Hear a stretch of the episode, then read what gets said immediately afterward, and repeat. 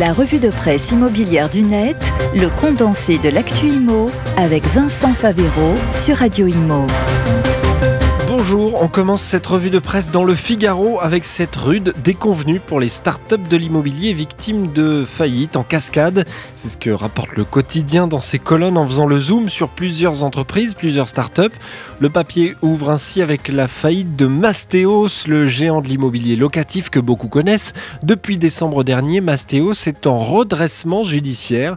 Malgré de belles levées de fonds, jusqu'à soixante-quatre millions d'euros en deux ans, le train de vie un peu dépensier de la boîte aurait précipité celle-ci vers un endettement à dix millions d'euros.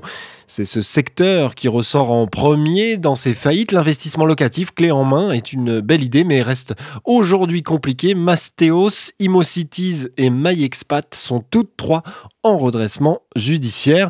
Alors aucun pan de l'immobilier n'est épargné, nous dit le Figaro. En novembre dernier, le néo-syndic Bellman, qui promettait depuis deux mille dix-neuf de faire mieux que des syndics traditionnels, a dû mettre la clé sous la porte malgré vingt millions d'euros de levée de fonds.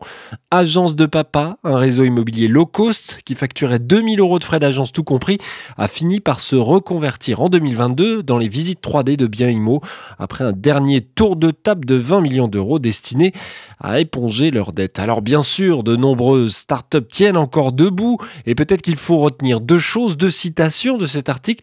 Les startups de l'I M O sont toujours financées par les banques et les investisseurs, mais dans des proportions qui ont baissé de trente à quarante pour cent de deux mille vingt-deux à deux mille vingt-trois. C'est ce que nous dit Stéphane Scarrella, le D G du salon Rent. Et puis deuxième analyse de Sébastien Delafont, cofondateur du spécialiste des data immobilières Meilleur Agent, qui dit dans les colonnes du Figaro que le boom de la PropTech ne doit pas se réduire à ses faillites.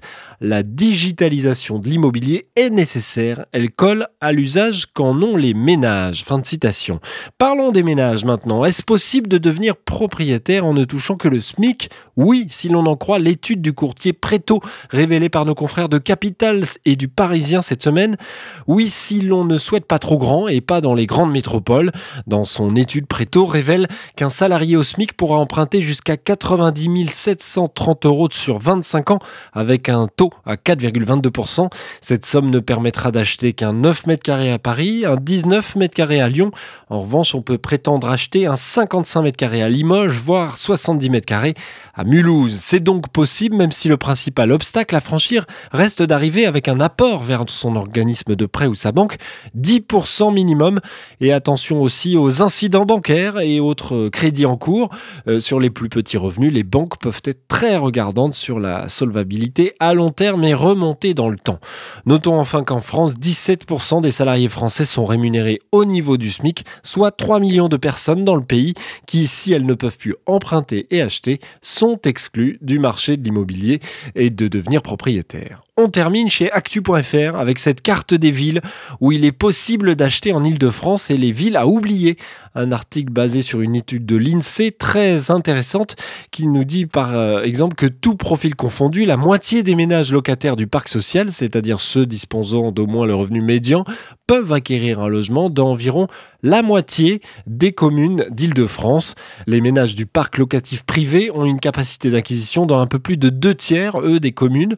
Selon les hypothèses retenues dans cette étude, s'ils disposent d'un revenu mensuel médian de deux mille neuf cent cinquante euros, un couple sans enfants locataire du parc social a un pouvoir d'achat immobilier de deux cent quinze mille euros et peut acheter par exemple un appartement d'un peu plus de cinquante mètres carrés à Bondy, en Seine-Saint-Denis, ou une petite maison de deux pièces à Garges-les-Gonesses, dans le Val-d'Oise.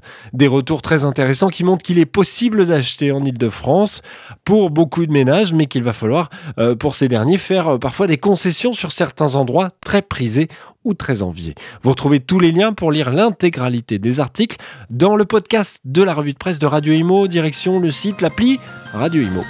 La revue de presse immobilière du net à réécouter et télécharger sur le site et l'appli radio point immo et sur toutes les plateformes de streaming.